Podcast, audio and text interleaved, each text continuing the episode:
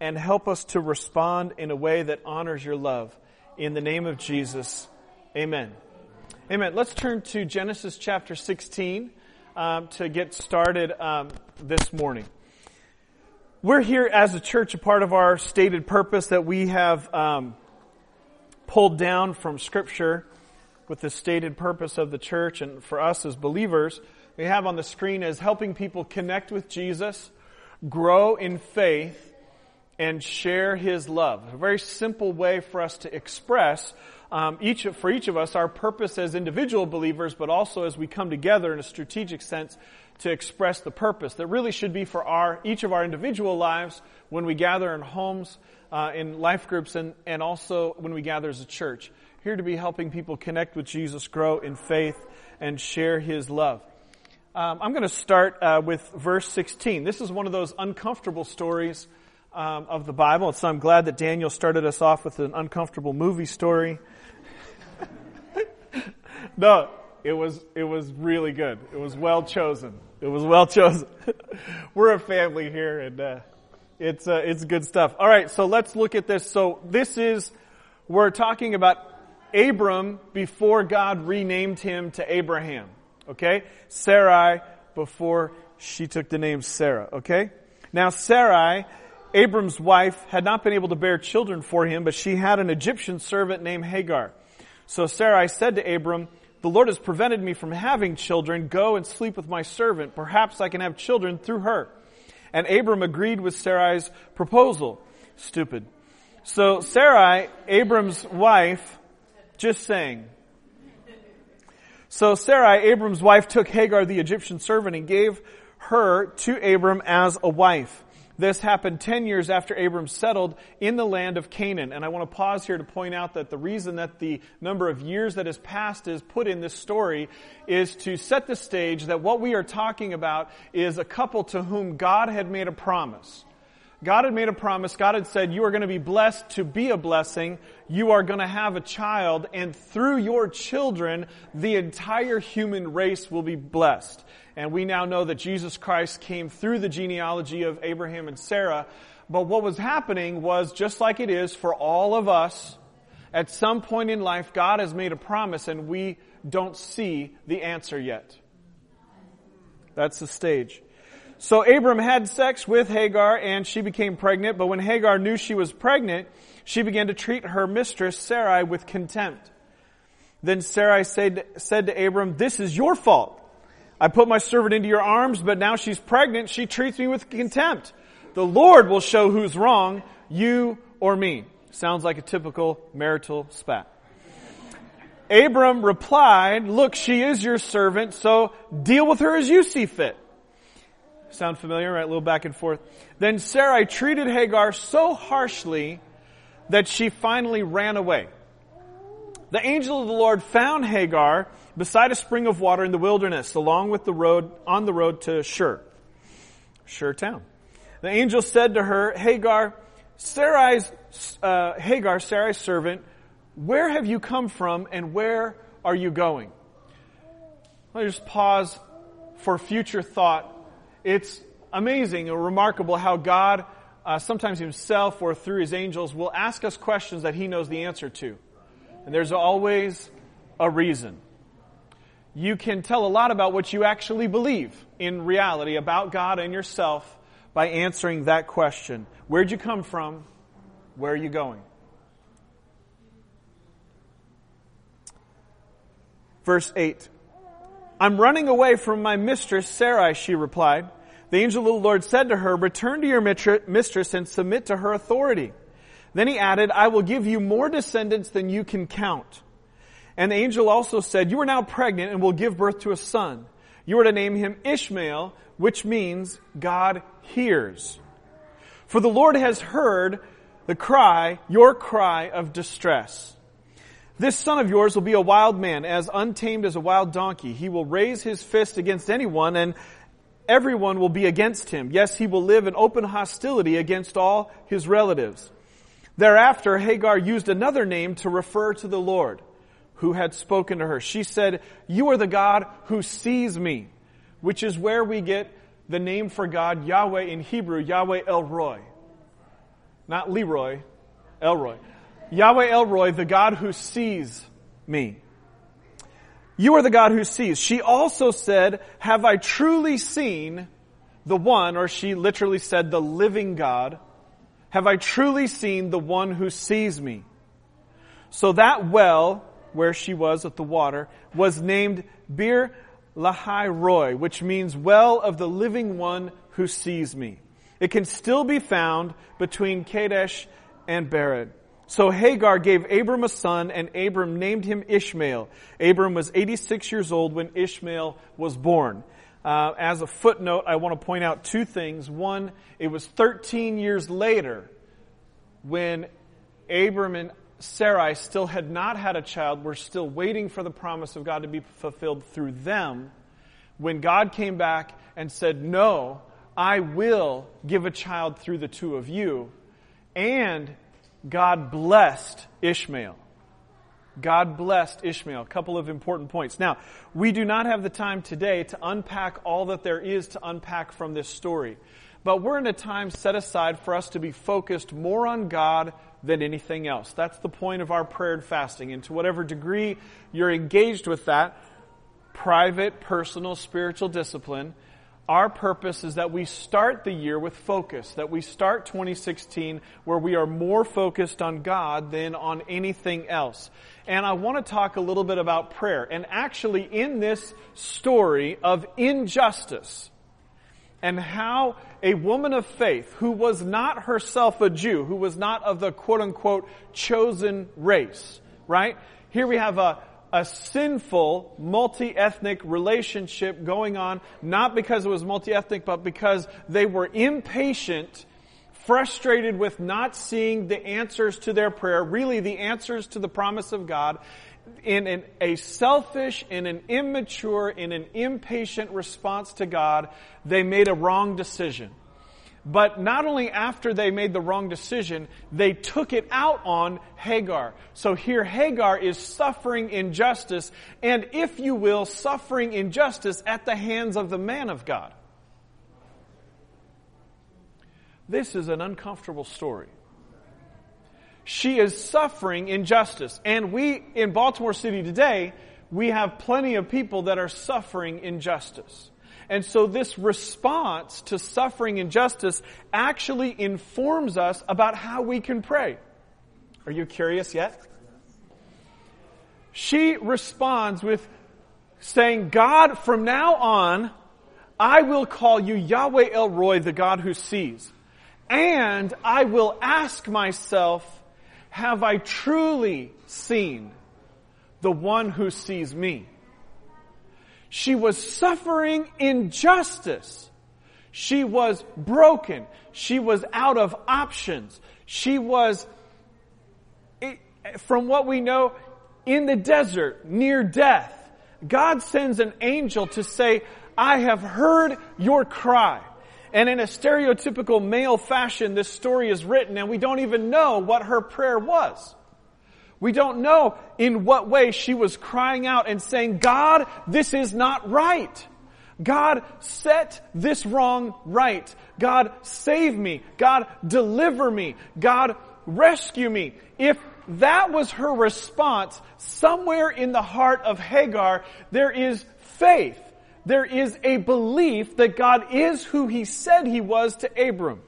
There is a belief, not even through direct personal relationship initially. Are you following?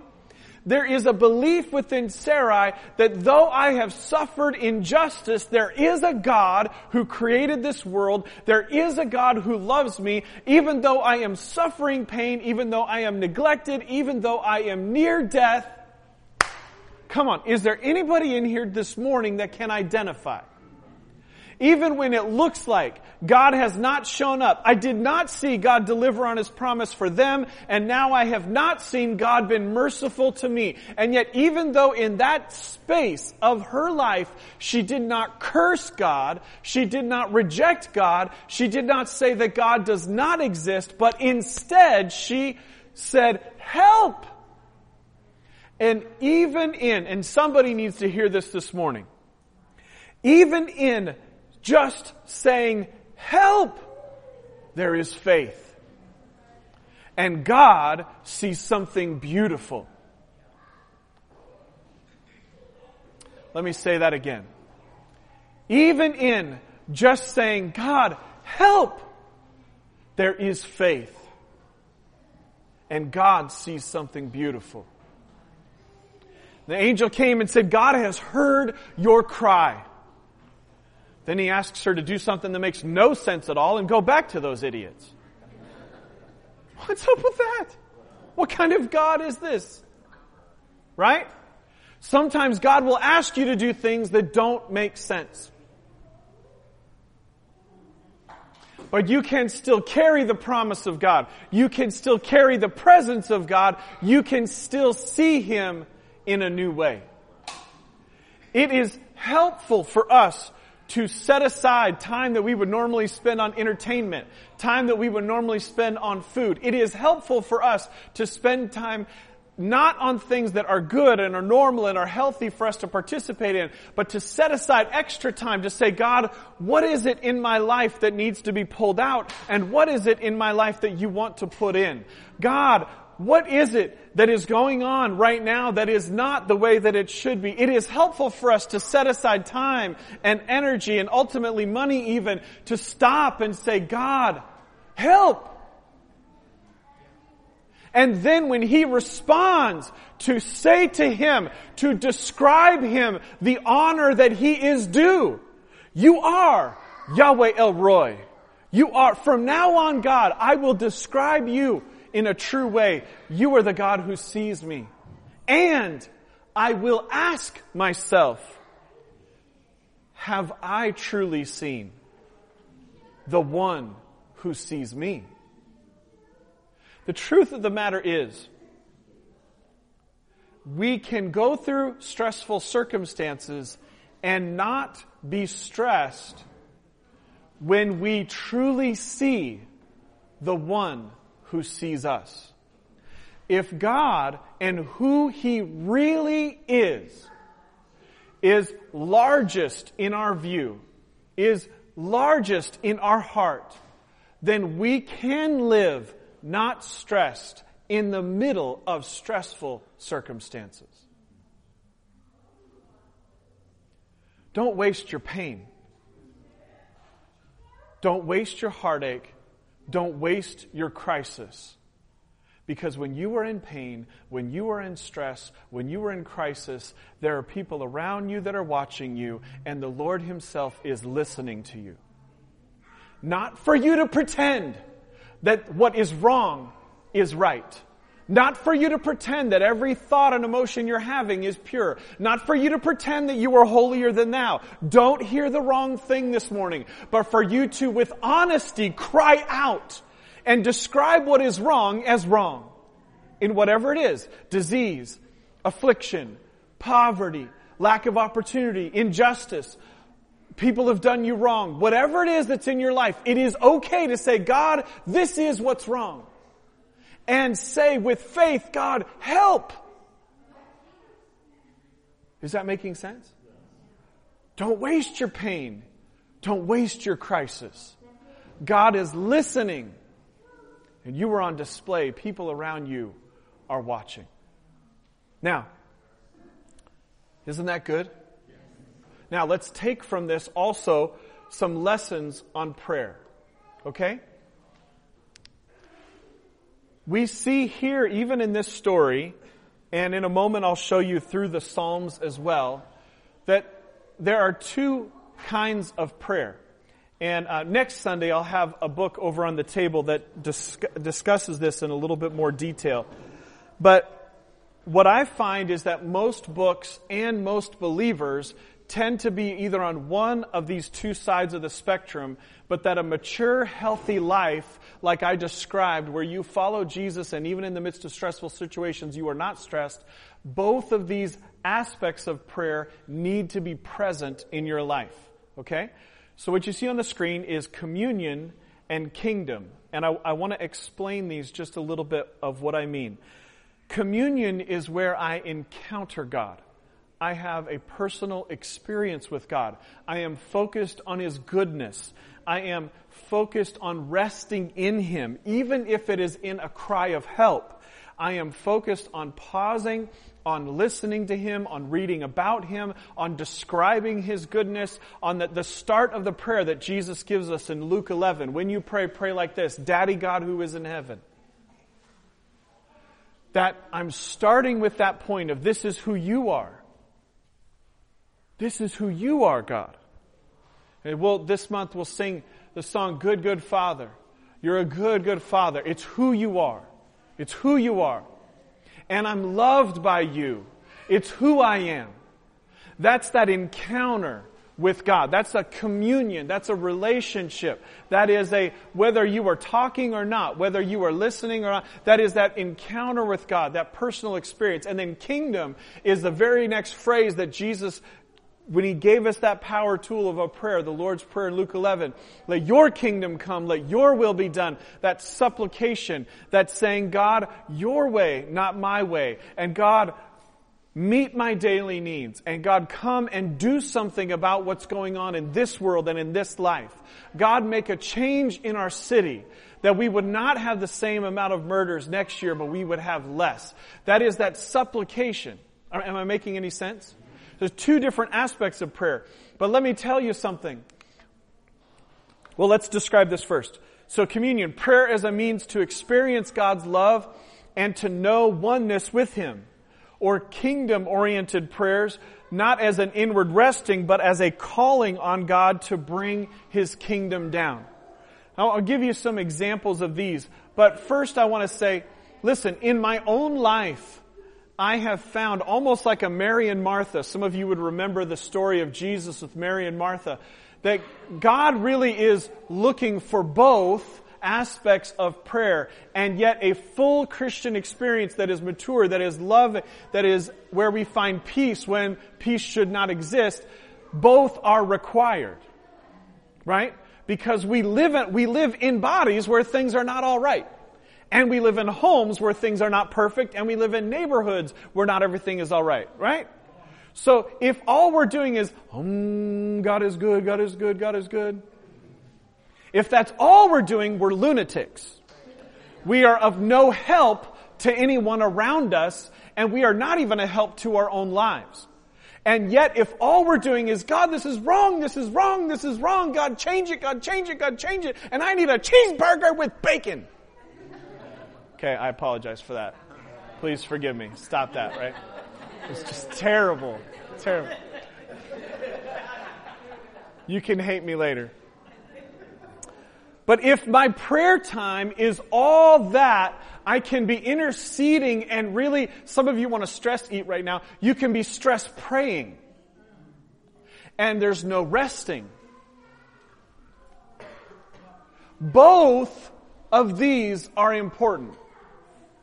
Is this, are we starting to make some sense? Now, the, the, uh, some really good stuff has been written recently about how the Psalms were Jesus' prayer book. And some of that is based on some historical data, some of it's based on speculation. But it certainly would have been true that Jesus would have known the songs in the Psalms and Jesus would have prayed the Psalms. And I want to, um, before I do this last little bit here, explain also, some of you may have opened up the prayer booklet and been disappointed because it's a lot of scripture. Well, let me just explain that a little bit, okay? Um, have you noticed that we're a church with a lot of babies? And I'm not referring to my own childish looks. We have a lot of infants in this church, right? So, when, when infants and, and toddlers are learning how to talk, you, you, you, let me back up. No one in this room, except maybe my wife who has a freaky memory, remembers the process of you learning how to speak. Right? Learning how to speak is before your memory. Like, no one really teaches themselves how to speak. You are speak as you are spoken to. And studies have actually been done that prove that um, kids, their vocabulary is based on the conversations, how they were spoken to as infants and as toddlers. And so, while everybody wants to coo and, and say all these, you know, ooh, how are you know, and, and do like non-word baby talk to babies. The truth of the matter is, is that if you want a kid to have a good vocabulary, you need to talk with a normal vocabulary to a child. Not all the time, love on them coo as well, but that, that normal vocabulary helps. What is my point? I know you're wondering. Jesus, in teaching us the Lord's Prayer Luke 11, invites us to pray out of our thoughts and out of our emotions and out of our need for our daily needs. But even in that prayer, he also teaches us to grow up in our prayer and pray for others and pray out of a knowledge of the holy that comes from the scriptures. If you want to grow in your prayer, develop your prayer, you've got to immerse yourself, dive in like jumping into a pool, the scriptures. You've got to dive in and jump in to learn about to whom are you speaking, how is God described, and how do other people pray to him? And so that's why so much of the, of the booklet is topical prayer with scriptures, because what we have learned is that praying through the scriptures, not just reciting them, reciting them is beneficial, but praying the words of the scripture and then praying my own words. And actually, for years in my own life, I used the Lord's Prayer uh, that Jesus teaches us in Luke 11, and as I would say the first line and then I would pray my prayer to God through that. And I did that for years before I, I ever learned that actually it's something that Martin Luther taught hundreds of years ago as an essential skill for Christians to do. This is something Christians have been doing for hundreds of years, praying the scripture. So Jesus, uh, speculation is, would have prayed through the Psalms. And it is interesting which Psalms Jesus quotes and when he does. That's a topic for another day. So let's break this down just real quick. A couple of examples. So communion prayers we would see in Psalm 27, 63, 84, 131, and the whole section from 146 to 150. But let me just give you some examples of that real quick. Psalm 27 verse 4. This is a communion prayer a encounter with God prayer. The one thing I ask of the Lord, the thing I seek most is to live in the house of the Lord all the days of my life delighting in the Lord's perfections and meditating in his temple. Or one, one translation says to gaze on the beauty of the Lord. The fact of the matter is, as the ancient phrase of Christians has been, that our purpose is to enjoy God and glorify Him. Enjoying God is a part of our way of relating with Him. It is in fact a part of prayer. And this might sound weird to you. You may not be familiar with this. You may have never heard this before based on wherever it was that you first encountered a relationship with God. I would invite you, please, if you don't understand resting in God's presence, if you don't understand the concept of enjoying God, to experiment with it, to taste and see that He is good, to try it out to have some of your prayer time should be silent. Ancient Christians would pause for a moment of silent reflection on God five times a day. I don't know that, I don't think the time, the number five is significant. But resting in God, a silent reflection on His goodness is helpful. Can I get an amen? Also from Psalm 63 verses 1 through 3, summarizing that, I thirst for you. I have seen you because your love is better than life. I will praise you. My soul is satisfied as with the richest of foods. Moving on, kingdom prayer. There are more psalms that are complaints or what I call the blues because I like the blues myself, being a melodramatic soul, an old soul. Psalms 10, 13, 39, 42, and 43, and 88. Uh, the Christian historical tradition is that when Jesus was waiting overnight on his trial before he was crucified, it was Psalm 88 that he read in that prison room. Psalms of complaint. From, uh, or asking God to make a change, asking God, uh, your kingdom come. Uh, from Psalm 10. Why do you stand far off and hide while I am in trouble? Arise, O Lord, lift up your hand. O God, do not forget the helpless. Going back to, don't know why that was there. So, I want to point out before we close, as we try to expand our understanding of prayer in these two different times of prayer, we can't talk about this without talking about why and how is this possible? Well, it's Sunday morning, so the answer is Jesus. Yesterday is uh, one year from the day that a, a, family friend named Andraé Crouch passed away, and I was having some fun with Q on Facebook yesterday, sending her links to some old gospel recordings. Uh, but Andraé Crouch, you, you find on YouTube singing, Jesus is the answer for the world today. Above him there's no other. Jesus is the way. Baltimore City needs that in you and needs that in your home. Why? Hebrews chapter 7, you see it on the screen. Hebrews chapter 7, verses 24 and 25. Jesus lives forever. His priesthood lasts forever. Therefore, he is able, once and forever, to save those who come to God through him. He lives forever to intercede with God on their behalf. One of the Bible studies this week, you will see the reference where Jesus himself prays for us. He prays for people in the future that were not yet born that would call on his name. Jesus prays for you. And it is because of Jesus, his sacrifice on the cross. It is because of our salvation by faith through grace that we can pray, that we can come to him. Isn't God good? Was this helpful today? Good. Let's stand and close in prayer this morning.